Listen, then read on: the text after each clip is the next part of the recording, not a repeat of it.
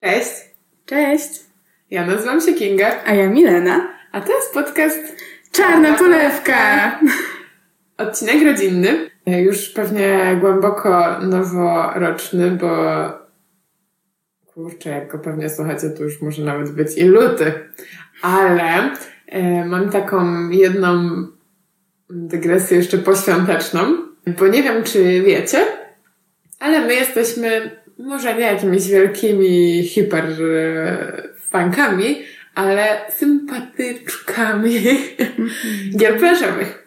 I w święta pojawiło się u nas na gamerskim rodzinnym stole nowa gra. Więc e, jeśli lubicie takie właśnie tematy tajemnicze i tak dalej, to polecamy nową grę. Nawiedzone domostwo. Albo tak tajemnicze domostwo. Nazwa taka No, trochę śmieszna. domostwo. Jakieś tam no, to domostwo takie mhm, very creepy. Ale jeśli kojarzycie ogólnie te planszóweczki, to na pewno znacie Dixita, a to jest faktycznie, no tak jak mówią, pomieszanie mi- y, Dixita i Cluedo, Mhm. czyli w sumie super gry i super gry dla ludzi, którzy lubią taką tematykę. Więc wychodzi coś, co myślę, że się Wam spodoba, jeśli, mm, jeśli ogólnie lubicie takie gry. Więc polecamy. Wychodzi tam dużo różnych śmiesznych skojarzonek i spoko się gra. A przy okazji można rozwikłać morderstwo, więc czego chcieć więcej? No to chyba w sumie możemy przejść do meritum. Czyli do naszej dzisiejszej terapii rodzinnej. Do naszej rodziny dzisiaj przechodzimy. Nie no, na szczęście nie naszej. Przynajmniej ja nie będę opowiadać o naszej, nie wiem jak ty. Eee, kurczę, zapomniałam się ostrzec. No dobra, no to mamy początek listopada 1969 roku. Wróciłam do starych spraw, nie, nie mogłam się powstrzymać. Ale jesteśmy w Polsce, w Rzepinie, wsi w województwie świętokrzyskim. Mieczysław Lipa to 45-letni sołtys wsi. Zasiada także w zarządzie kółka rolniczego i sam jest gospodarzem na 6 hektarach ziemi, co w tamtych czasach na Kielecczyźnie stanowi spory majątek ziemski. Mężczyzna i cała jego rodzina są bardzo szanowani przez otoczenie. Sołtys miał świetną opinię wśród mieszkańców Rzepina. Mówiono o nim, że jest życzliwy i dobry. Ogólnie cała rodzina Lipów udzielała się społecznie i bardzo chętnie pomagała innym. E, Mieczysław mieszkał razem ze swoją matką, 81-letnią Marią, która w niektórych źródłach jest nazywana Marianną, ale większość źródeł podaje Maria, więc zostaniemy przy Marii. W tym samym gospodarstwie żyła również jego 54-letnia bratowa Zofia. Mm, Jeśli chodzi o to, gdzie mieszkał brat Mieczysława, to tutaj żadne źródła w ogóle nic o nim nie wspominają. Ale to dla całej historii nie jest szczególnie istotne. Wiadomo, że miał brata. Tak, kiedyś miał. Nie wiadomo, czy w tej historii, czy, czy on przypadkiem nie zmarł jakoś albo coś, ale no już w tej, w tej historii brat Mieczysława się nie pojawia. Więc zapamiętajcie koniecznie, że go miał, bo to bardzo ważne. Nie no, ale jak Nie no, próbowałam, rodzina, gdzieś, rodzina. próbowałam gdzieś znaleźć, jak to się stało, że Mieczysław tutaj nagle mieszka z bratową, a bez brata. Dopiero teraz to do mnie No. dotarło. What? Ale twist, już na samym początku. No właśnie, nie, ale... no- Czyli patchworkowa rodzina być może. Nie, nie, nie, nie, nie. To oni nie mieszkali razem jak, jak taka rodzi- rodzina, tylko po prostu tak. To były jeszcze takie czasy, gdzie nawet dalsza rodzina Nie, często no dzieliła przecież- ze sobą dom. Tak, to te czasy to jeszcze były Mhm. nawet niedawno. Ale mm, może faktycznie po prostu, no, jak jeśli zmarł na przykład, To, a to, to ma sens, no. prawda? Mm, W każdym razie w tym samym gospodarstwie e, oprócz tego żył jeszcze e, syn brata Mieczysława i tej jego bratowej Zofii, czyli 27-letni Władysław razem z żoną, 18-letnią Władysławą Krystyną, która była nazywana Krystyną, więc ja też ją tak będę nazywać. E, I ona była w zaawansowanej ciąży. Władysław... A sam Mieczysław nie miał... Wydaje się, że żony. Mieczysław nie miał swojej żony i swojej takiej mniejszej rodzinki. Mhm. Władysław y, też był zaangażowany w życie tej swojej małej ojczyzny, bo był przewodniczącym prezydium Gromadzkiej Rady Narodowej do czasu, aż została ona przeniesiona do jakiejś innej miejscowości. 2 listopada Władysław i Krystyna udali się w odwiedziny do matki kobiety. E, mamy zaduszki, niedzielę, więc to jest dobry moment na takie jeżdżenie pokrewnych. Zofia poszła do kościoła w Pawłowie na mszę, jak robiła co tydzień, ponieważ w Rzepinie chyba nie było po prostu kościoła. Po powrocie kobieta zaczęła wykonywać jakieś drobne prace domowe. Mieczysław, jako jedyny, jedyny członek rodziny, pracował tego dnia, ponieważ chyba tam dzień wcześniej upływał termin wpłacania czwartej raty podatku gruntowego przez rolników, e, a on tam był tym przewodniczącym jakiegoś tam miał rolniczego. Nie, to nie o to chodzi. E, on po prostu zbierał te podatki. Aha, okej, okay, okej. Okay. Właśnie. No i jak dzień wcześniej minął ten termin, to okazało się, że nie wszystkie osoby wpłaciły podatek, więc musiał tam ściągać. Trochę chodzić po sąsiadach. I podobno tam odwiedził jakiegoś sąsiada, który zalegał z podatkiem, odebrał podatek i został sobie na oglądanie telewizorka, bo sąsiad miał telewizorek, no i wrócił później do domku. Mm, dzień ogólnie... To miał telewizor i nie zapłacił podatku? Nie, no zapomniał pewnie po prostu. No. E, dzień ogólnie miał dosyć spokojnie. E, wszyscy potem wieczorem położyli się do łóżek. A około godziny drugiej nad ranem, 3 listopada, jakaś daleka kuzynka Lipów, e, która mieszkała dosyć niedaleko od ich gospodarstwa, zauważyła pożar w rodzinnych zabudowaniach.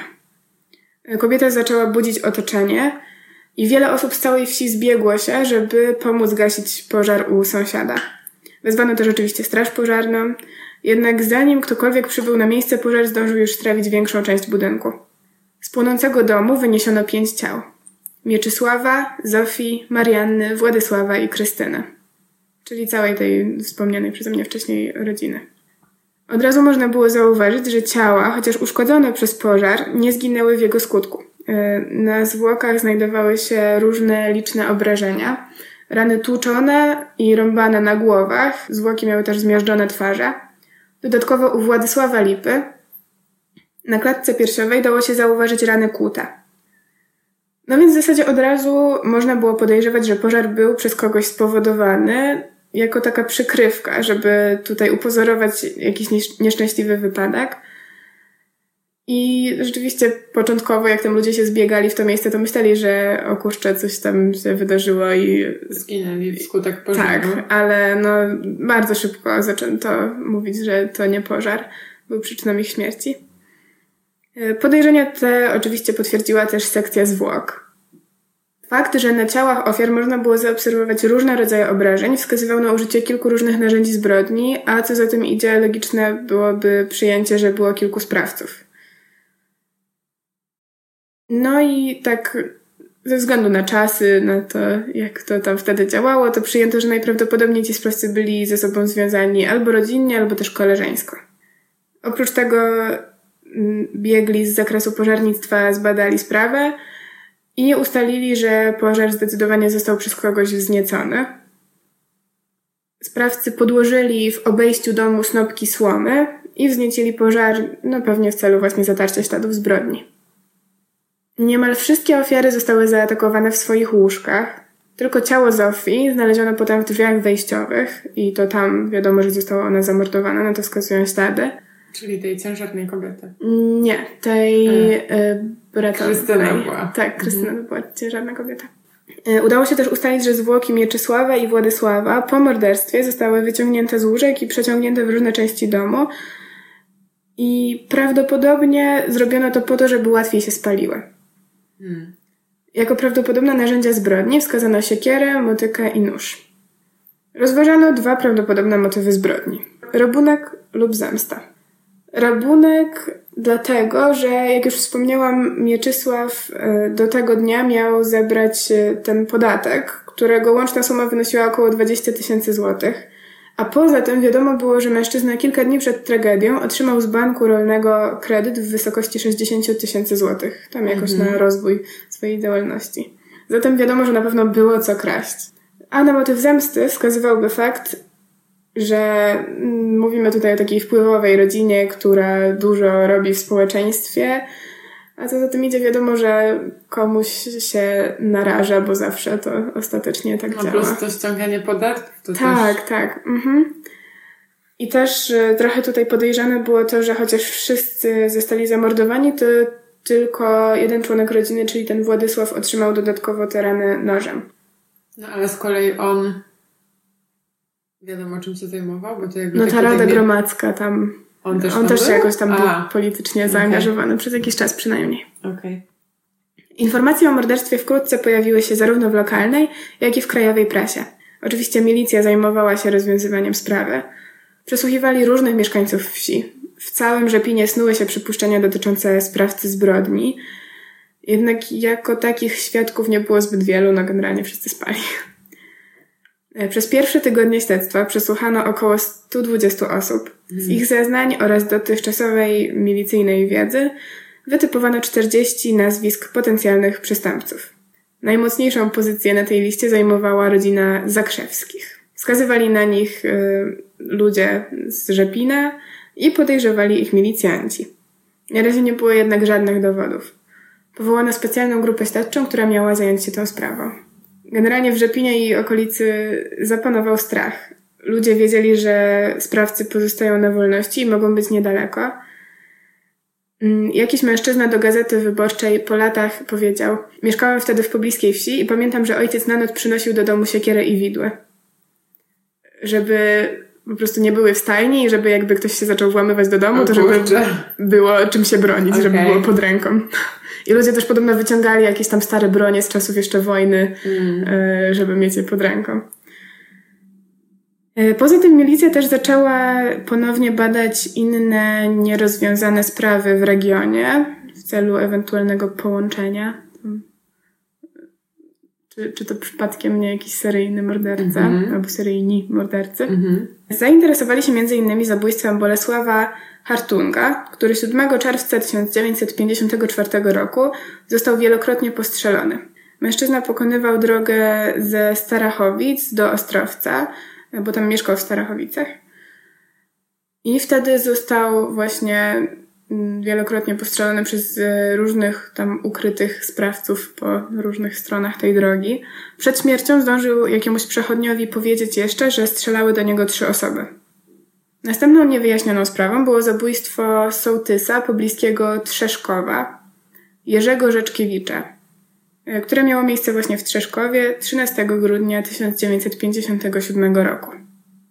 Mężczyzna był duszony łańcuchem, raniony nożem, a na samym końcu wrzucony do studni przed swoim własnym domem. Ojej. E, Trzecią zbrodnią, e, która mogła być powiązana z e, morderstwem rodziny Lipów, było zabójstwo sołtysa, byłego sołtysa, chyba właśnie Rzepina, nie jestem pewna, albo jakiejś pobliskiej wsi, Jana Borowca, który oprócz tego zajmował się wyrywaniem zębów. No to były takie czasy, że był we wsi, No, Ten ja człowiek, który- coś- Nie wiem czemu. który wyrywa Ale to zęby. nazwisko mi się kojarzy. Może, to chyba, nie wiem czemu. A, już wiem, nie, kojarzy mi się to, że wyrywał zęby, bo mm, w tej bardzo znanej sprawie tego morderstwa, kurczę, nie pamiętam, jakie to było wsi, ale nie wiem, czy kojarzysz tego takiego Wigilię, że tam autobus potrącił, Tak, tak, no. to tam no. właśnie ten pan, który był takim przywódcą wsi, to on też wyrywał zęby A. ludziom. I też miał No. na imię Jan, z tego co pamiętam. No, oni wszyscy mieli na imię Jan w tych czasach. I wyrywali I zęby. wyrywali zęby, tak. Prawdziwy facet w tych czasach. Musiał mieć na imię Jan i, I wyrywać wyrywać zęby. Mhm, mhm. Tak. E, Jan został zamordowany w Rzepinie w 1954 roku. E, Około godziny drugiej nad ranem został podstępem wywabiony z domu przez człowieka, który miał twarz owiniętą chustą i symulował ból zęba. E. No i ten mężczyzna tam wyszedł, żeby mu tam pomóc. E, I wtedy dostał strzał w głowę, a później cios nożem w plecy. Równocześnie milicja szukała też informacji o przeszłości Lipów, żeby dowiedzieć się, kto mógłby chcieć ich śmierci. Ten sposób znów trafiła na trop rodziny Zakrzewskich. E, Zeznania kilku świadków wskazywały właśnie, że są to tacy ogólnie miejscowi trochę rozbójnicy i nie przepadają za lipami. Zakrzewscy nie byli zbyt lubiani przez otoczenie. O głowie rodziny, 66-letnim Józefie, Mówiono, że jest despotyczny, skąpy i wymaga od swoich dzieci bezwzględnego posłuszeństwa. Mężczyzna był dosyć zamożny, miał sad owocowy, około 4,5 hektara ziemi i hodowlę koni. A mimo to bardzo często zalegał z płatnością podatków i obowiązkowym wtedy przekazywaniem państwu części uzyskanych w swoim gospodarstwie płodów rolnych. Miał dwóch synów i córkę, Córka zupełnie nie pojawia się w tej historii. Myślę, że to ma sens, żeby ona tam wyszła za mąż za kogoś i już w ogóle nie istniała tak w tej rodzinie, bo to tak działało w tamtych czasach, że jak córka wychodziła za mąż, to już przynależała do tej, do tej rodziny. rodziny. Tak, od, od męża. Starszy syn, Czesław, miał 42 lata. E, miał żonę i chyba tam dwójkę dzieci i był znany milicji jako rozbójnik, złodziej i taki ogólny zwyrodnialec. Młodszy, 22-letni Adam, w momencie prowadzenia śledztwa w sprawie rodziny Lipów, był podejrzewany o napad. E, I z tego powodu gdzieś tam pod koniec chyba listopada był aresztowany. Zupełnie poza tą sprawą, tak obok. Mhm. Miał swoje sprawy. Tak, miał, miał też swoje sprawy. E, podczas prowadzenia tego śledztwa względem Adama został wydany nakaz przeszukania posiadłości zakrzewskich. Wtedy w szopie Czesława znaleziono drewno kradzione z lasu i aresztowano mężczyznę. To drewno zresztą było trochę takim szczęśliwym zbiegiem okoliczności, który pozwolił milicji zbadać udział Czesława Zakrzewskiego w sprawie morderstwa rodziny Lipów, bo wtedy mogli spokojnie go aresztować i tam sobie przesłuchiwać elegancko. Czesława przez jakiś czas przesłuchiwano otwarcie w sprawie tragedii rodziny Lipów. Mężczyzna przez trzy miesiące przesłuchań stanowczo zaprzeczał, że ma cokolwiek wspólnego z zabójstwem. Zdarzało mu się również odstawiać jakieś różne symulacje. Na przykład przez pół godziny płakał i powtarzał, że żona go bije. Z tego co wiem, to ta sprawa chyba została sprawdzona, ale no nie było w ogóle takiej mowy, żeby żona go biła. Okay. W pewnym momencie został nawet wysłany na badania psychiatryczne, ale specjaliści stwierdzili pełną Aż tak go miała być, żeby był taki straumatyzowany, że w ogóle już tak sobie po prostu przypadkowo przypominał, jak już mu się nie chciało za bardzo wymyślać jakichś argumentów na to, że on wcale nie zabił lipów, że żona go bije i okay. przez pół godziny siedział i płakał i jęczał, że okay. się boi swojej żony. Okay. Albo zdarzało się też podobno, że jak tam go odprowadzano z sali przesłuchań do celi, to nie szedł normalnie, tylko zaczynał się czołgać. Jakieś takie różne dziwactwa. Ciekawy człowiek. No tak. E, no i psychiatrzy stwierdzili, że jest w pełni poczytalny. Śledczym udało się też ustalić, że mężczyzna nie ma alibi na tę noc. Jego żona, ta co go podobno bije, zeznała, że nie było go wtedy w domu. E, nie biła go wtedy w domu? wtedy akurat go nie biła. On sam wciąż powtarzał, że pojechał wtedy odwiedzić rodziców, zjedli sobie wspólnie kolację i został u nich na noc. Bo się bał wracać do żony. Może tak być. To zresztą była dosyć ładna historyjka, no bo na tym momencie śledztwo wydaje nam się, że Józef, czyli jego ojciec, też był zamieszany w tą zbrodnię, więc pojechał do rodziców i no, był, był z tatą. To umiejscawia ich obydwoje. Tak? Razem w czasie popełnienia Razem w czasoprzestrzeni. Mhm. Aby odwrócić uwagę śledczych od tego, od, od morderstwa rodziny Lipów, Później przyznawał się też do różnych drobnych przewinień, nawet takich, których nie popełnił. O. Tak. E, milicjanci stwierdzili, że no na takiego gada- gagatka to trzeba przyjąć specjalne środki. W domu Zakrzewskich zainstalowano podsłuch. Ale, o kurczę. No, ale on za bardzo też w sumie nie przynosił skutków. Więc w końcu w celi razem z Czesławem umieszczono specjalnego agenta. No i okazało się, jak zresztą milicjanci podejrzewali, że Czesław, jak siedzi sobie z człowiekiem, który nie ma mili milicyjnego uniformu, to jest bardzo rozmownym gościem. Mm. Chwalił się współwięźniowi, że zamordował Lipów.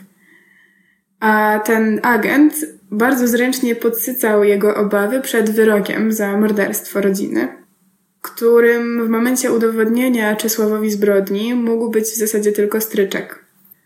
No więc ten agent podsunął Czesławowi wyjście z sytuacji.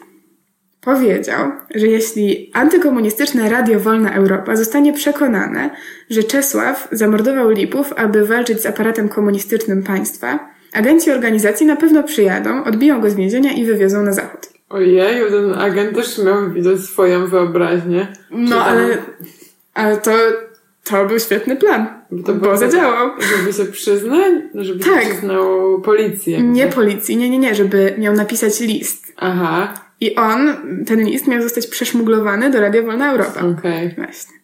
To był gruby plan.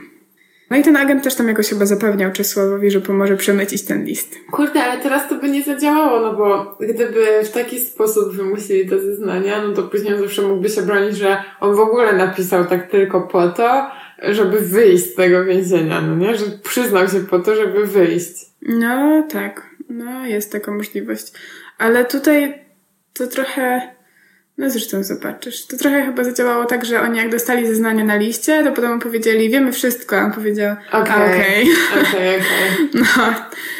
Potem jeszcze pięć razy to, to odwoływał, ale zaraz do tego dojdziemy zresztą.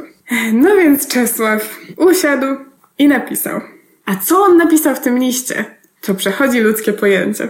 O, No. Po pięciu miesiącach aresztu Czesław Zakrzewski napisał bardzo zgrabną bajeczkę o tym, że w Starachowicach mieszka agent Radia Wolna Europa, tajemniczy sędzia W, któremu Zakrzewscy rzekomo złożyli przysięgę posłuszeństwa na ludzką czaszkę. wow. Sędzia potem zlecał im różne zadania, które mężczyźni gorliwie wykonywali. No i okazało się, że ten sędzia kazał im nie tylko zamordować rodzinę Lipów, ale także wspomnianych wcześniej Jana Borowca, Jana Rzeczkiewicza i Bolesława Hartunga oraz, wisienka na torcie, kazał im też kraść kury i różne rzeczy. Wydaje się w sumie, że ten sędzia rzeczywiście istniał. Pracował w sądzie w Starachowicach i był po prostu jakimś ziomkiem Zakrzewskich, który przez lata pomagał im kryć ich przewinienia. Okej, czyli pomieszali y, Tak. fabułę z, z prawdą. Mhm, no. Tak, tak było. No i jak się wydało, to ten sędzia chyba tam musiał spędzić 4 lata w więzieniu. Co? No, Ale przez to? no przez to, że no bo pomagał e, kryć Zakrzewskich przecież wcześniej. Ale, ale przed czym? Przed, no jak były te poprzednie ich zbrodnie, to morderstwo Jana Borowca, Jana Ryczkiewicza i Hartunga. wiedział. Tak. A, okej, No. myślałam, że... Okej, okej. No. Myślałam, że trafił do więzienia, bo tamten go wymienił, a, Nie, a on nie. po prostu jakoś tam pomagał w domu. Mieć naczynie. Nie, nie, nie, pomagał ich kryć. Hmm. Mm, Jak już Czesław napisał ten list, to zorganizowano rutynowe przeszukanie celi. I mężczyzna w tej sytuacji właśnie już się przyznał, bo stwierdził, że już Nie ma nic do stracenia. tak, już, nie, już jakby po ptokach. Czesław, jakby to, to było chyba takie chwilowe załamanie, bo potem wrócił do pełni sił i wskazał miejsce ukrycia narzędzi zbrodni. Nie jestem pewna, której zbrodni, ale jednej z, z tych zbrodni popełnionych miejsce ukrycia narzędzi wskazał. No i przy tym próbował przekonać milicję, że to jakiś tam jego sąsiad popełnił te zbrodnie i powiedział mu o tym, a potem zapłacił mu 10 tysięcy złotych za milczenie. Mhm. O czymś takim jak badanie odcisków palców Czesław nie słyszał. I dobrze. A już wtedy działało. Już okej. wtedy to działało i zostało wykonane i okazało się, że są tam odciski palców zakrzewskich tylko i wyłącznie. Nie ma odcisków palców sąsiada Antoniego. Ale nie tylko Czesława, tylko też... Tak, również y, jego ojca Józefa i brata Adama. Okej. Y, Przeprowadzono też kolejną, bardziej dokładną rewizję gospodarstwa Zakrzewskich, która odkryła 120 tysięcy złotych w banknotach, z których niektóre były pokryte śladami krwi. A, Czyli jednak kaska. No tak. Kaska też również przy okazji. Z udziałem Czesława, który akurat w tym momencie postanowił znowu przez jakiś czas powspółpracować, przeprowadzono także wizje lokalne morderstwa Lipów, Borowca i Rzeczkiewicza, w których mężczyzna dokładnie przedstawił rolę swoją, brata i ojca w morderstwach. O kurczę. Mhm. I na te wizje lokalne podobno strasznie dużo ludzi się zgromadziło wokół jako Mm. publika. I tak Czesław e, przedstawił, jak puka w okno mieszkania Borowca i powtarza do mężczyzny przez szybę, że boli go ząb i trzeba go wyrwać. O nie. Tak. Gospodarz otwiera drzwi, a Czesław z wymierzoną strzelbą krzyczy w tył zwrot. Borowiec ucieka w stronę ogrodu, pada strzał, człowiek przewraca się na ziemię, a Józef Zakrzewski dobija go nożem. A w przypadku tych wszystkich mm, innych ofiar to również było ze względu na jakąś zemstę? Czy pieniądze? Chyba zemsta. Chyba przede wszystkim zemsta. Tutaj ten... Nie prostu wiadomo... kogoś nie lubili, mhm. to go zabijali. Chyba trochę tak. Coś tam, coś tam im nie pasowało, to... To nieźle.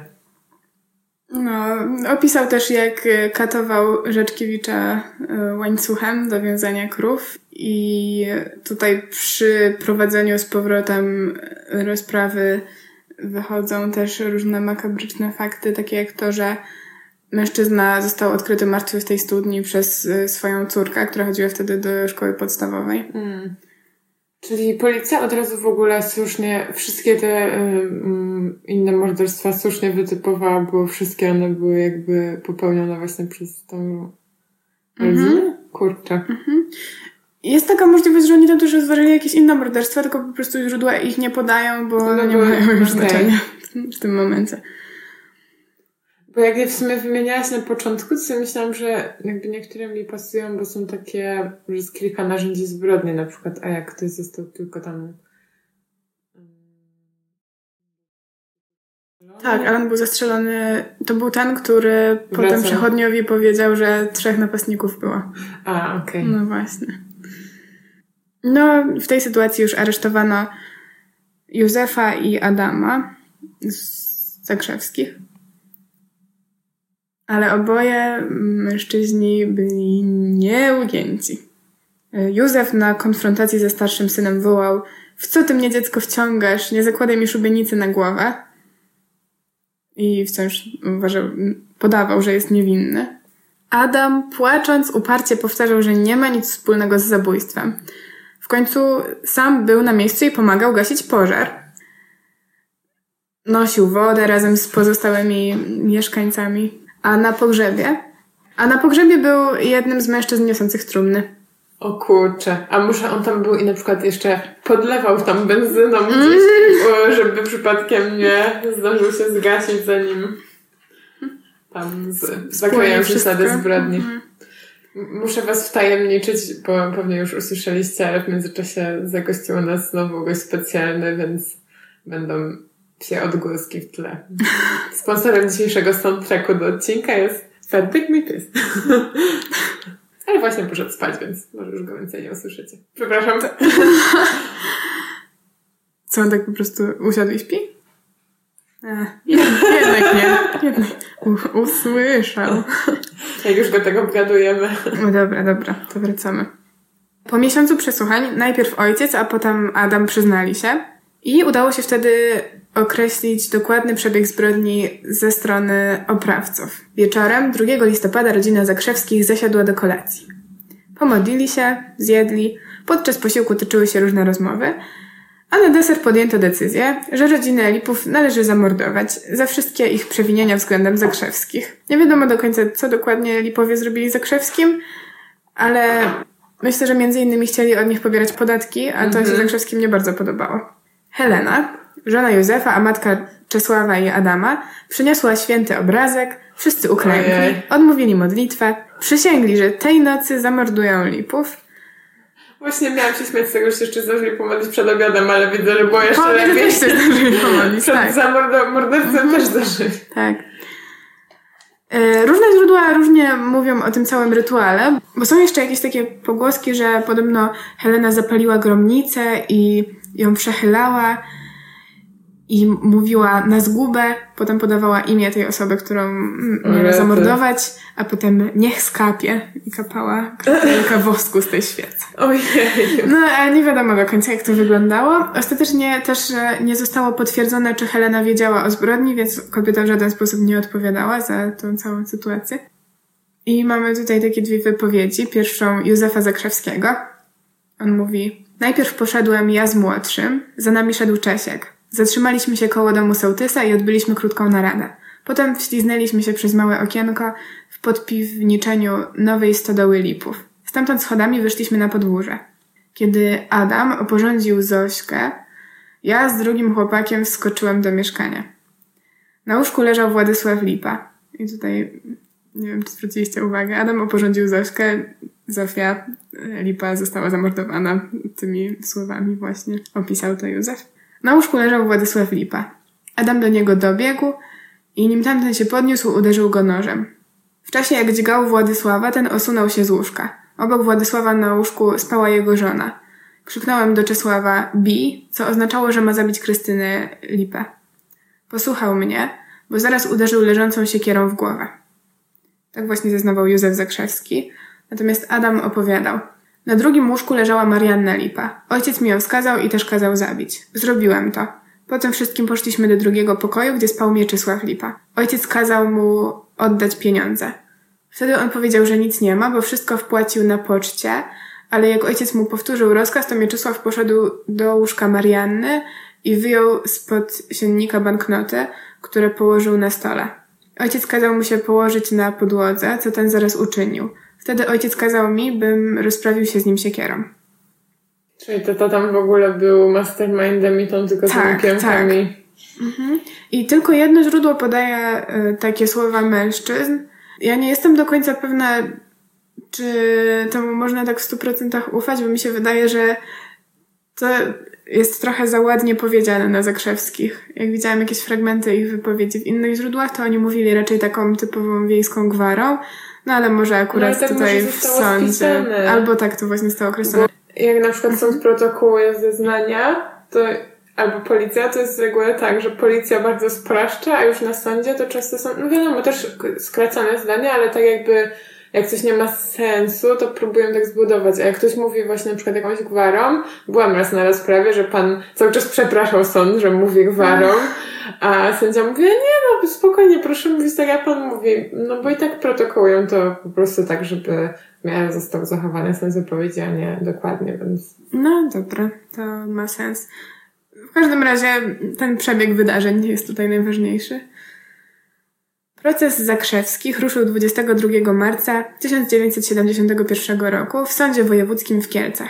Sprawa była bardzo szeroko omawiana w gazetach i telewizji. Podobno w tym okresie w okolicznych wsiach ludzie zbierali się nawet po kilkadziesiąt osób u tych mieszkańców, którzy mieli telewizor, żeby zobaczyć, co się tam z tymi Zakrzewskimi dzieje. A działy się dalej bardzo ciekawe rzeczy, bo rodzinka znowu się wszystkiego wypierała. Tylko Czesław trzymał się swoich zeznań, ale czwartego dnia procesu on też postanowił, że jednak jest niewinny. Wtedy zaczął się teatrzyk udawanej niepoczytalności i robienia z siebie ofiar. Zakrzewscy nagle nie pamiętali, że się żenili, jak mają na imię ich żony i dzieci. I w ogóle jakoś tak... Ale nieważne jakim są to żony, ale bardzo ich biły i oni... Tak, tak. Mhm. Że się ożenili, to tego nie pamiętali, ale byli bici przez żony, mhm. zdecydowanie. Oprócz tego Józef bardzo dramatycznie skarżył się na to, że życie na starość mu taki los zgotowało. Natomiast pod koniec procesu mężczyzna przyjął już inną taktykę. Postanowił przyznać się do wszystkiego i równocześnie próbował uchronić Adama przed stryczkiem. Opowiadał, że młody mężczyzna został do wszystkiego zmuszony i szedł do lipów, tutaj cytat, jak krowa do szlachtuza. Czesław również chronił brata, ale sam znowu się nie przyznawał i próbował też zrzucić winę na ojca.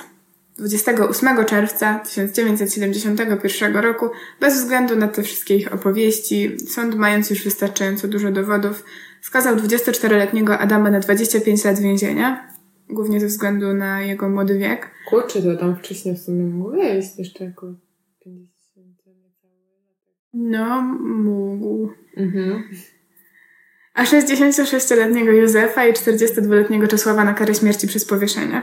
Podobno w trakcie ogłaszania wyroku zgromadzeni na sali rozpraw ludzie krzyczeli śmierć, śmierć, śmierć. No i rzeczywiście ostatecznie wszyscy zakrzewscy zginęli zdecydowanie wcześniej niż umarliby, gdyby sytuacja inaczej się rozegrała, bo również Adam kilka lat po tym wydaniu wyroku powiesił się w więziennej celi. Mm. A w przypadku tych dwóch faktycznie doszło do tego wykonania kary śmierci? Tak. Mhm. mhm. Została wykonana kara śmierci na Czesławie Zakrzewskim, który podobno przed samą egzekucją zupełnie się załamał, zaczął płakać i błagać o życie. Natomiast Józef Zakrzewski pozostał dalej bosem. Mhm dopalił papierosa. Nie, nie wiem, jak ci stało, że się zgodzili, żeby dopalił papierosa. Nie, chyba tam ostatnio jakieś rzeczy No, mogli robić, a no tak. papierosa to już w tamtych czasach już w ogóle. Więc dopalił papierosa i jak mu zaproponowano spowiedź, to rzucił no co mi spowiedź? Gotowy jestem. No i, i zginął. No to faktycznie boss do końca. Taki koniec tej historii zakrzewskich. Więc tutaj w mojej opowieści jest rodzina do kwadratu, bo mamy rodzinę... Dwie rodziny. Tak, właśnie. No, niestety- To są ofiary i rodzina... W sumie żadnej z nich los nie był szczęśliwy. Tak. Ciekawa sprawa. Wydaje mi się, że w jakimś stopniu kojarzę tę historię, ale nie wiem czemu tych, tych innych ofiar w ogóle nie wiem, więc chyba coś musiałam Mm. pomieszać, więc fajnie było poznać szczegóły. Chociaż ym, no w ogóle to jest jakaś dramatyczna sytuacja, że taki ym, samozwańczy wiejski boss sobie Tak, postanawia, kogo zabija, a jeszcze w ogóle dorobienie do tego płaszczyka. No już o tych parodiach później nie mówię, bo to jakby, no niestety. To jest klasyka gatunku, jeśli Tak, ale dorabianie do tego płaszczyka, że teraz się pomodlimy przed No, zabójstwem, to już tak. w ogóle... To już tylko mogę westchnąć tak jak właśnie Ferdek tu wzdychał i wywrócić oczami i puścić na to zasłonę milczenia. No to ja w pewnym sensie też będę miała dwie rodziny, ale w innym niż w tym przypadku.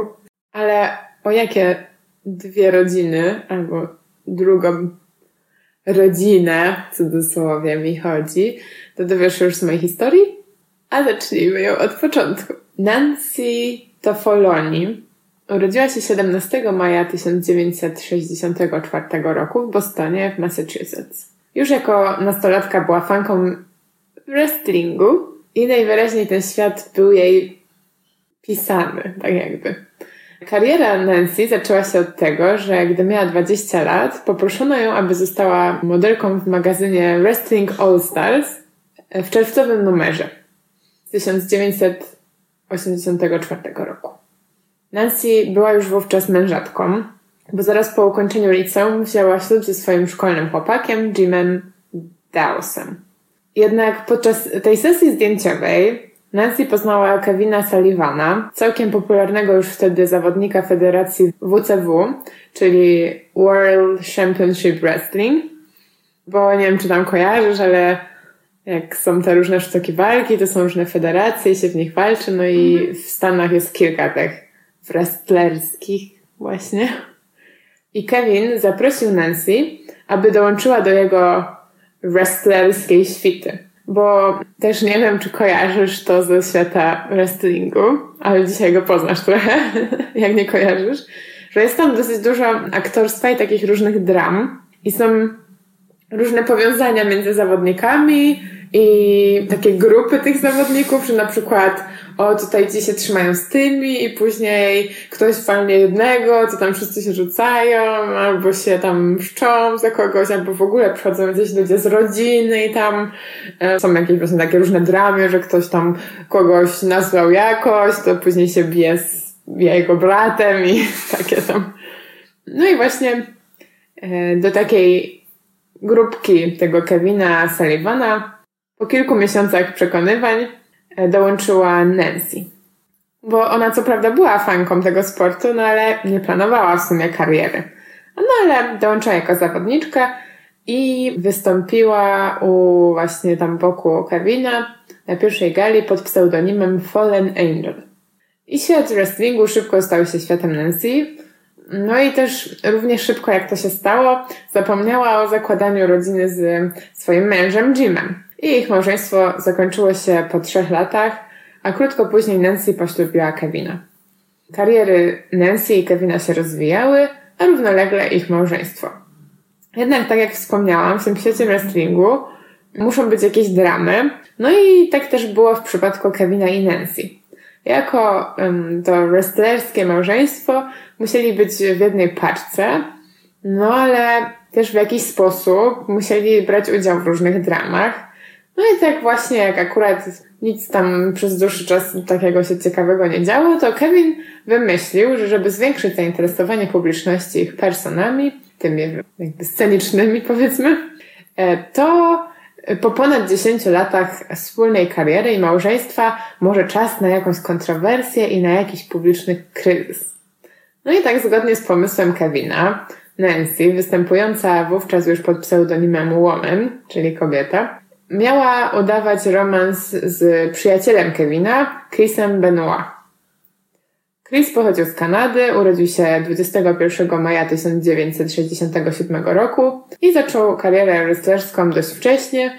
Walczył w różnych federacjach, w tym w najbardziej znanych na świecie WWF i WWE, ale także właśnie w WCW, czyli tej, w której wówczas walczyli Kevin i Nancy. Przez dziennikarzy branżowych Chris później był nawet wymieniany jako jeden z mm, dziesięciu, może nawet pięciu najlepszych zawodników wszechczasów. Zgodnie z tym, co zaplanowali w trójkę, a czego głównym pomysłodawcą był Kevin, Chris i Nancy obydwoje podróżowali razem w trasie, dzielili pokoje hotelowe ze sobą i trzymali się publicznie za ręce, po to, aby stworzyć wiarygodne pozory romansu. No i o ironio, w tym przypadku spełniło się stare angielskie powiedzenie fake it until you make it, bo po jakimś czasie nie musieli już udawać, a po prostu wdali się w prawdziwy romans. I tak w 1997 roku Nancy rozwiodła się z Kevinem, a trzy lata później wzięła ślub z Chrisem. Jeśli zastanawiasz się, jak to wpłynęło na relację między Chrisem a Kevinem, którzy wcześniej przecież się przyjaźnili, to po tym jak romans okazał się prawdziwy, były między nimi jakieś spory, ale raczej odbywały się one poza kulisami, a nie podczas walk. Stoczyli panowie natomiast jedną taką walkę w 1997 roku, krótko przed rozwodem Nancy i Kevina, i wtedy Chris pokonał Kevina, i po tej walce Kevin stwierdził, że udaje się na wrestlerską emeryturę. Później jednak w swoim filmie biograficznym Chris przyznał, że ma do Kevina duży szacunek za to, że ten nigdy nie wyżywał się na nim, czy to fizycznie, czy słownie na ringu, mimo że obwiniał Benoit za niepowodzenie ich małżeństwa z Nancy. Rok 2000 był dla Chrisa i Nancy wyjątkowy nie tylko ze względu na ślub, bowiem w tym samym roku narodziło się ich dziecko. Chłopczyk, y, któremu nadali imię Daniel. Nie wspomniałam o tym wcześniej, ale Chris zanim poznał Nancy także podejmował na własną rękę próby założenia rodziny i był wcześniej żonaty i z pierwszego małżeństwa miał dwójkę dzieci, syna Davida i córkę Megan. Mimo, że nie był już ich matką, to brał udział w ich wychowaniu i gdy dzieci były nieco starsze, to często towarzyszyły mu na przykład w trasie, w treningach, a nawet kibicowały podczas walk. Cała czwórka, czyli David, Megan, Daniel i Nancy, wspierali Chrisa w 2004 roku, kiedy wygrał tytuł mistrza wagi ciężkiej Federacji WWE. No i może tak już się zastanawiasz, po co ja tu opowiadam historię gwiazd w wrestlingu i co tam wspólnego z tematyką kryminalną. No i za jakiś czas się dowiesz, ale może jeszcze nie teraz. Ale już zaczynają się jakieś konotacje, bo mm, niestety w życie Chrisa i tym samym także w życie Nancy wtargnęła nagle śmierć. Niespodziewanie i znacznie wcześniej już e, którekolwiek z nich by się spodziewało.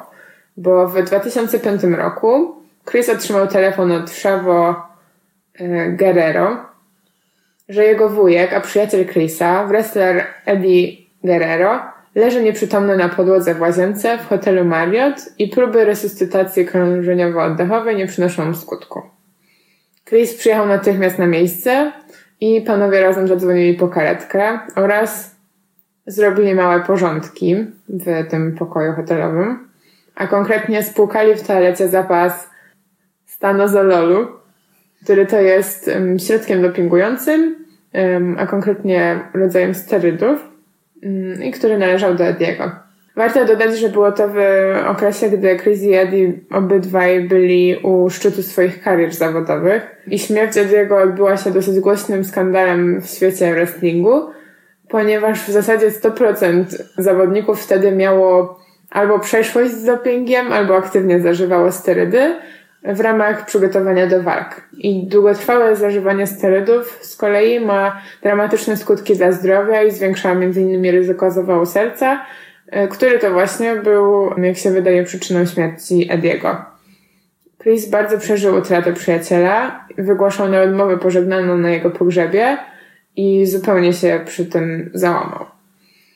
No i niestety nie był to koniec śmierci w jego najbliższym otoczeniu i tej właśnie takiej przyszywanej rodzinie, bo na początku 2006 roku meksykański zawodnik, który trenował swego czasu Chrisa, już emerytowany zawodnik, Victor Manuel, zmarł także z powodu ataku serca w wieku 51 lat, a kilkanaście dni później Penny Durham znalazła swojego męża, także byłego zawodnika, z którym Chris również swego czasu walczył, Michaela Durhama, martwego w łóżku. Przyczyną śmierci było w tym wypadku uduszenie w czasie snu, natomiast wydaje mi się, że warto wspomnieć, że Mike w chwili śmierci był bardzo otyły i zażywał lekarstwa rozluźniające mięśnie, które mogą przyczynić się do problemów z oddychaniem w czasie snu. Co ciekawe, leki te przepisał Durhamowi ten sam lekarz, który leczył wówczas Chrisa. No i w ten tragiczny sposób Chris w krótkim czasie stracił kilku swoich e, najbliższych znajomych. I w tym czasie mieszkał poza Atlantą, gdzie przebywała większość zawodników z jego środowiska, właśnie tego, tej powiedzmy grupki, do której on tam należał. Natomiast po śmierci tych kilku bliskich mu zawodników, Chris coraz rzadziej jeździł spotykać się właśnie tam z zawodnikami z miasta, coraz rzadziej widywał się z pozostałymi znajomymi, nie nawiązywał z nimi kontaktów także gdy byli w trasie, no a właśnie gdy byli w, w Atlancie i w, były przerwy w treningach, to zupełnie się dystansował. Niestety utrata najbliższych osób i w pewnym sensie właśnie tej jednej rodziny i wsparcia um, odbiła się w jakiś sposób, moim zdaniem, na kondycji psychicznej Chrisa, a w konsekwencji także na małżeństwie Benoit. Któregoś dnia latem 2006 roku Holly Shepfer, wracając do domu, zobaczyła idącą poboczem mocno wzburzoną kobietę, w której rozpoznała swoją nową sąsiadkę, Nancy. Zapytała Nancy, czy wszystko w porządku, jednak ta odpowiedziała, że nie i że właśnie pokłóciła się z mężem i, za, i, i że zachowywał się on względem niej tak agresywnie, że boi się wrócić do domu. Holly odwiozła wtedy Nancy do hotelu, gdzie ta spędziła kilka kolejnych nocy, odpoczywając i dochodząc do siebie. Na początku 2007 roku z kolei to Chris wyprowadził się na kilka tygodni do hotelu, po tym jak Nancy odkryła i wyrzuciła jego sterydy. W maju 2007 roku, kiedy Chris był w trasie, Nancy i Chris wymieniali ze sobą SMS-y, z których wynika, że Nancy podejrzewała, że Chris bierze jakieś leki i że to przez nie jest względem niej agresywny w ostatnim czasie, że znęcał się nad nią emocjonalnie i fizycznie oraz, że jest nieobecny, że już prawie w ogóle z nią nie rozmawia. W tym czasie Chris także zaniedbywał swoje obowiązki względem tej dwójki dzieci z poprzedniego małżeństwa. Na przykład, kiedy tam mieli wyznaczone dni, kiedy właśnie dzieci miały przebywać z Chrisem, to w ogóle nic dla nich nie planował albo po prostu nie dochodziło do tych spotkań, dzieci zostawały z matką. Do tego czasu Nancy zdążyła się już zaprzyjaźnić z sąsiadką, która wcześniej jej pomogła, Holly, i zwierzyła się jej, że stres i strach związany z Chrisem powoduje, że uzależnia się od alkoholu, a dodatkowo też zażywa regularnie leki na receptę. Chris był względem Nancy bardzo władczy i kontrolujący. Nie pozwalał jej swobodnie spotykać się ze znajomymi. Po jakiejś kłótni raz na przykład schował jej samochód. Potrafił dzwonić do niej w ciągu dnia i mówić jej dokładnie, co ma ugotować na wieczór i Nancy to robiła.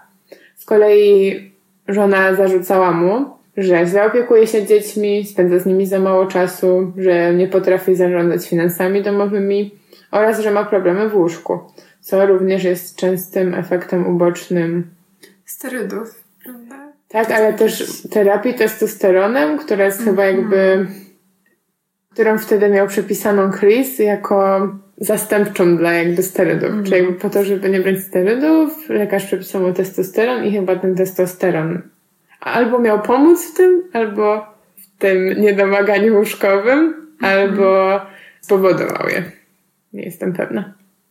Wymieniłam tylko kilka takich przykładów, jednak jak możecie się domyślać, to de facto przez kilka miesięcy tak właśnie wyglądał niemal każdy dzień w tej rodzinie, czyli stres, kłótnie, przemoc emocjonalna, a czasem nawet fizyczna i w dodatku używki. Kres, czy też może raczej krytyczna akumulacja tych wszystkich czynników miała miejsce w weekend, który rozpoczął się w piątek 22 czerwca 2007 roku. Wieczorem tego właśnie dnia Chris Benoit zabił swoją żonę Nancy w sypialni na piętrze.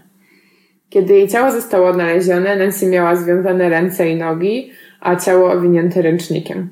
Obok ciała położona została, oczywiście przez Chrisa, Biblia, co zdaniem niektórych miało świadczyć o tym, że mężczyzna był niepoczytalny. Sekcja zwłok wykazała, że kobieta została uduszona od tyłu, gdy leżała na brzuchu, a Chris dociskał jej plecy najprawdopodobniej kolanem i równocześnie ciągnął ręcznik okręcony wokół jej szyi i twarzy. Wszystko wskazuje na to, że Nancy zmarła szybko, ale nie poddała się bez walki. Próbowała wydobyć się ze śmiertelnego uścisku męża i uciec.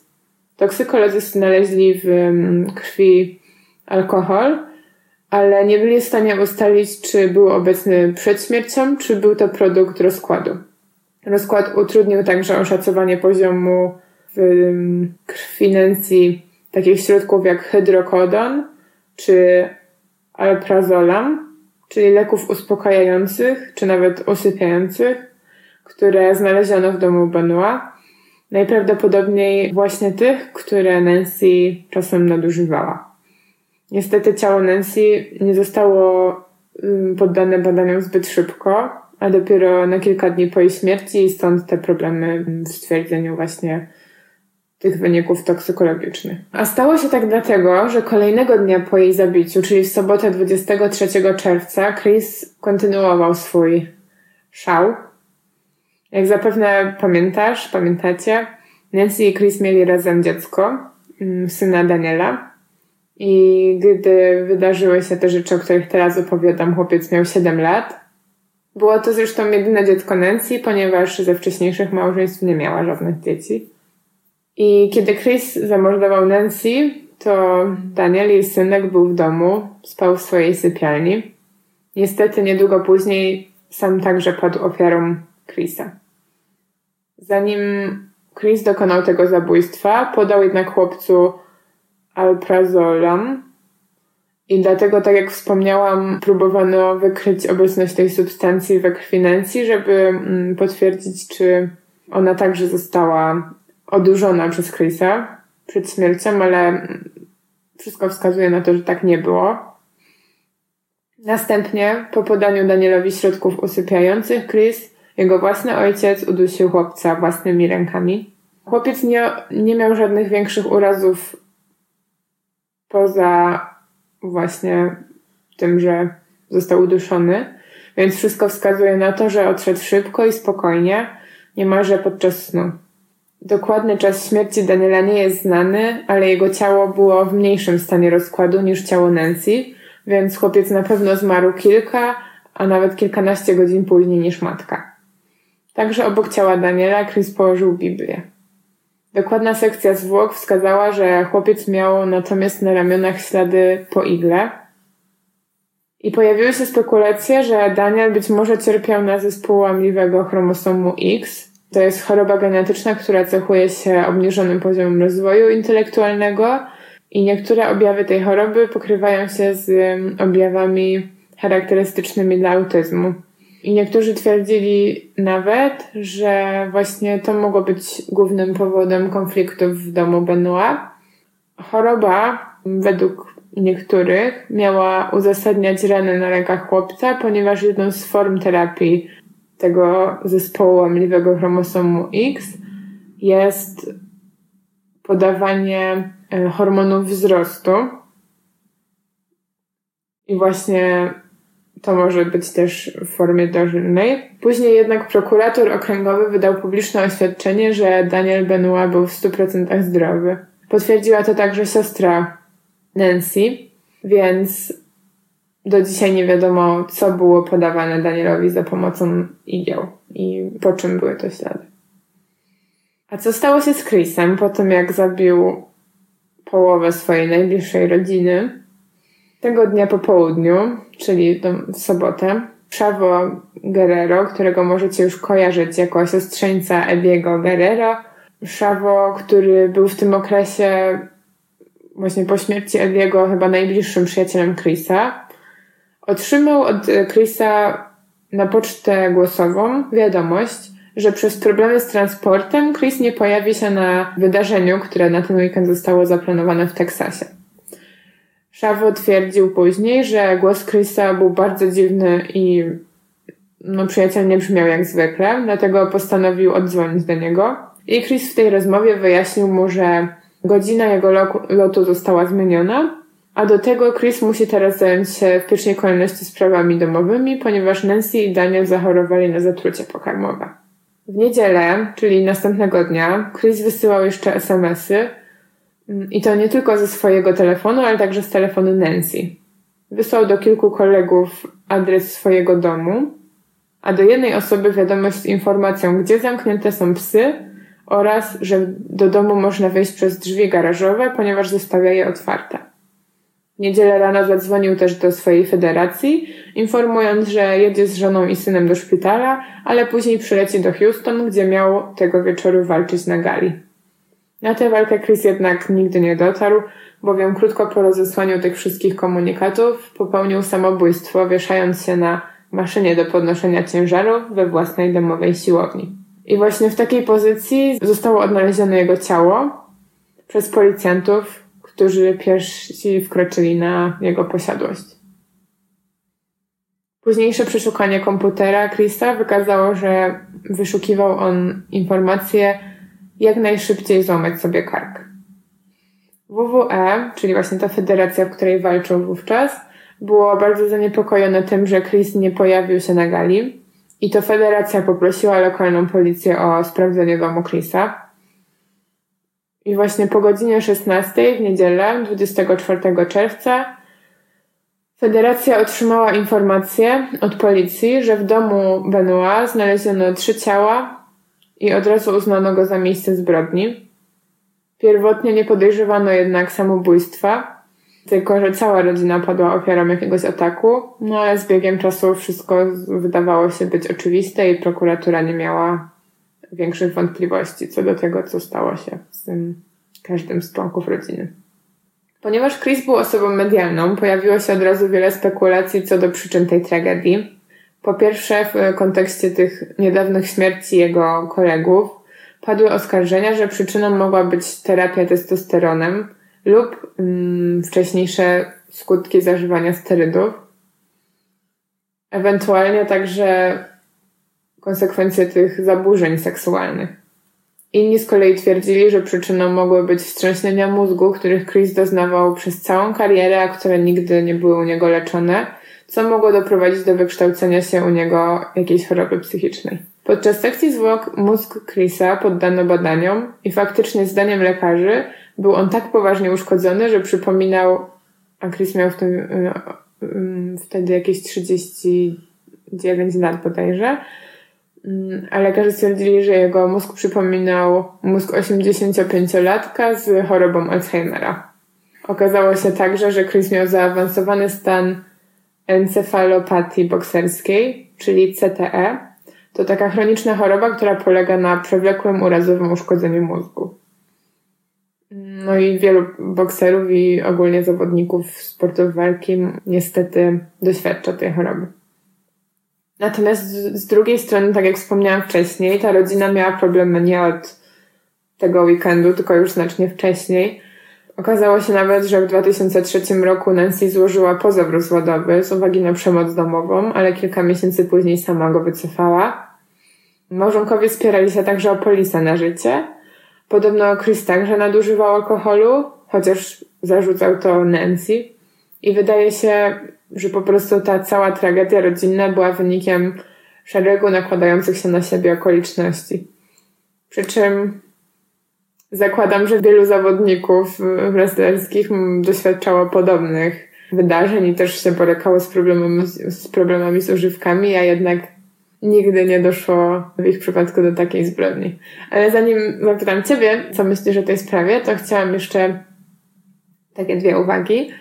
Po pierwsze, jaki ta sprawa miała wydźwięk dla świata wrestlingu. Oczywiście Federacja WWE musiała jakoś ogłosić, co się stało, biorąc pod uwagę, że Chris nie wystąpił na gali, więc gdy tylko policja potwierdziła odnalezienie ciał, wypuścili informację prasową.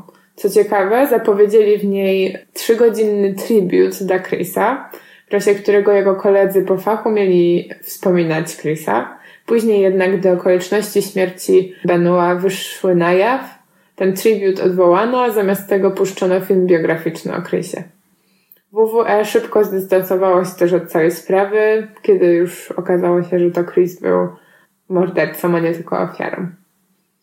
Natomiast wielu zawodników ze świata sztuk walki, w tym m.in. Hulk Hogan, nie wiem czy kojarzysz, mhm, kojarzę. wypowiadało się jeszcze przez jakiś czas w mediach mm, na temat tej sprawy, potwierdzając, że Benoit za życia był spokojnym, skrytym facetem, ale równocześnie oczywiście wyrażali współczucie i kondolencje z powodu tragedii jego rodziny. Jeśli można powiedzieć, że cokolwiek dobrego wyniknęło z tej koszmarnej historii, to są to zmiany w świecie wrestlingu, a przynajmniej jakiś ich zalążek, bo lekarze i dziennikarze sportowi zaczęli zgłębiać problematykę CTE, czyli tego przewlekłego urazowego uszkodzenia mózgu i konsekwencje tej choroby dla zdrowia psychicznego zawodników, przez co na pewno zwiększyła się świadomość zawodników i, i właśnie ich drużyn na ten temat i dbałość o jakby zapobieganie tym urazom i leczenie ich, a nie po prostu Dodatkowo WWE rozpoczęło bardziej aktywne działania przeciwko używaniu sterydów przez zawodników. I wreszcie, dzięki tej sprawie, świat wrestlingu na 10 lat uwolnił się od koszmarnego doktora. Bo jak może kojarzysz, ten lekarz Chrisa, który przepisał mu terapię testosteronem, to ten sam, który panu Mike'owi Durhamowi przepisał leki rozluźniające i być może przyczynił się do jego śmierci. I po odkryciu ciała Benoit, jego gabinet tego lekarza został przeszukany i zabezpieczono w nim różne dowody. Prawnik pana Astina poprosił sędziego o odrzucenie tych dowodów, ponieważ twierdził, że przeszukanie odbyło się z naruszeniem procedur i zabezpieczono dokumenty wszystkich pacjentów z ostatnich trzech lat, a nie tylko dokumenty dotyczące sprawy Chrisa. Natomiast właśnie te dowody pozwoliły ustalić, że dr Astin przepisywał nadmiarowe ilości leków na receptę, czasami przepisywał je w ogóle bez zbadania pacjentów. No i zostało to potwierdzone w przypadku aż 175 pacjentów, za co Astin został skazany na 10 lat więzienia. I na koniec jeszcze jedna ciekawostka. Dzisiejszą sprawę przygotowałam głównie w oparciu o materiał znaleziony w mm, książce, którą Wam podlinkuję, ale także o materiały z polskiej i amerykańskiej Wikipedii. I właśnie z Wikipedią jest związana pewna kontrowersja w tym przypadku, ponieważ informacja o śmierci Nancy pojawiła się na stronie biograficznej Chrisa na Wikipedii 14 godzin przed tym, jak policja odnalazła ciała rodziny. Ale wynika to z tego, że federacja zamieściła wzmiankę o tym, że Chris nie pojawił się na tej walce, która była w ten weekend z powodu śmierci jego żony Nancy, z czego następnie WWE musiało się nieźle tłumaczyć, no bo Skąd wiedzieli? Oni, oni tak naprawdę nie wiedzieli, to była no. pewnie oczywista pomyłka, no, no tak, tam tak. pewnie miało być jakieś, że tam niedyspozycji no, czy czegoś no. tam, a komuś coś tam w głuchy telefon pewnie mhm. zadziałał po prostu jakiś. No, ale tak czy siak, trochę śmieszne, a trochę straszne. No, ale tak właśnie było, więc taką mam to dla Was ciekawostkę. I to już wszystko na temat tej sprawy. No, straszna historia. Przede wszystkim bardzo mi żal tego chłopca, który musiał żyć w tym domu, w którym, z tego co mówisz, oboje rodzice prawdopodobnie nadużywali alkoholu. Już sama przecież, sama przecież e, kariera w wrestlingu nie sprzyja za bardzo wychowywaniu dzieci, a jak jeszcze do tego dochodzą jakieś dodatkowe problemy, to bardzo mi tego chłopca. I nie mogę się powstrzymać przed myślą, że temu można było w jakiś sposób zapobiec. To znaczy tutaj mówisz, że były takie sytuacje, że już tam sąsiadka słyszała, że y, ta Nancy mąż się nad nią znęcał. Tutaj ten pozew rozwodowy. Szczerze mówiąc, to wydaje mi się, że ta historia to jest po prostu jeden z przypadków właśnie takiej rodziny zmagającej się już przez jakiś czas z taką przemocą domową. Mhm. I te sytuacje mają z reguły trzy rozwiązania albo po prostu faktycznie udaje się coś, jakoś rozwiązać ten problem, albo ktoś od kogoś musi się uwolnić, że tak powiem. No albo niestety już w tych najgorszych sytuacjach faktycznie kończy się czyjąś śmiercią. Tylko tą sprawę tak naprawdę odróżnia od tych innych to, że tutaj to zdarzyło się w przypadku osób gdzieś tam znanych, czy no tam tak, ze świata sportu. Racja. Natomiast tak patrząc na to na przykład co różne osoby zeznawały na ich temat i to co tam mm, widziałam w książce, wydaje mi się, że jakby niezależnie od tych problemów, przynajmniej Nancy bardzo się starała zapewnić takie ciepło domowe no, tak. i temu synowi i dwójce dzieci Chrisa z poprzedniego małżeństwa, bo naprawdę ona akurat no pewnie też sama jakoś tam siebie, też na pewno była silną kobietą, bo samo to, że zdecydowała się mhm. być zawodniczką, to już na pewno jakiś tam charakter mocny w niej wykształtowało. No ale jednak czasem stawiała się temu Chrisowi, tak patrząc na przykład po jakichś SMS-ach, które z nim wymieniała, to, to właśnie zwracała mu uwagę za każdym razem, gdy na przykład nie zorganizował czasu dla dzieci, a mhm. wiedziała, że miał to wtedy robić, to ona go grillowała za to, więc mhm Wydaje mi się, że w takich warunkach, jakie miała, starała się dzieciom zapewnić gdzieś tam też to ciepło i spędzanie z nimi czasu i tak dalej, więc chociaż pod tym kątem mam nadzieję, że mm, ten chłopczyk miał chociaż trochę dobre dzieciństwo. A jeszcze jak wspomniałaś o dzieciach, to z tego co kojarzę, można w internecie znaleźć filmik, na którym pewnie ktoś po prostu zrobił, gdzieś tam mi się po prostu rzucił w oczy, ale ja go nie oglądałam. Ale ktoś jakaś telewizja zrobiła taki materiał, w którym jeden z tych chłopiec, z tej dwójki dzieci z poprzedniego małżeństwa mhm. odwiedza dom, w którym, w którym właśnie doszło do tej tragedii, gdzie mhm. zginęła jego, no, jego przyrodni brat i, i jego matka i no, jego ojciec. Więc jeśli znajdę ten fragment, to gdzieś tam wam podlinkuję też. No i w sumie przykro mi, że y, kończę taką smutną historią i mimo, że się zdarzyła w, w rodzinie, to do końca taka nie była pełna rodzinnego ciepła, no ale mogliście się tego spodziewać w pewnym sensie. A przecież jeszcze mój temat. No tak, tak, no to ja do tego tutaj powoli zmierzam. No dobra, no to może żeby tak trochę odciąć się od tych smutnych rodzinnych przeżyć. Naszym tematem niech będą nowości. A wiesz, że to będzie taki trochę e, old news, bo, no wiem, bo to już ale... będzie jakoś w luty. Ale jak już mamy 2-0, 2-0, no to niech to zostanie chociaż... To już cały rok będzie nowy rok. Tak, no przecież. Okej, okay. nowości, no dobra, podoba nowości. mi się ten temat. Jestem, jestem otwarta na nowości. Cieszę się. I tego samego życzę wam. O właśnie, mam nadzieję a propos nowości, że podoba się Wam nowa nazwa naszych odcinków specjalnych. Mhm, dajcie znać, co sądzicie. Zapomniałam... Chociaż nie, bo powiedziałaś, tak, tak. powiedziałaś. Okay. Dobra, nowy rok staraja. Nic się nie zmieniło.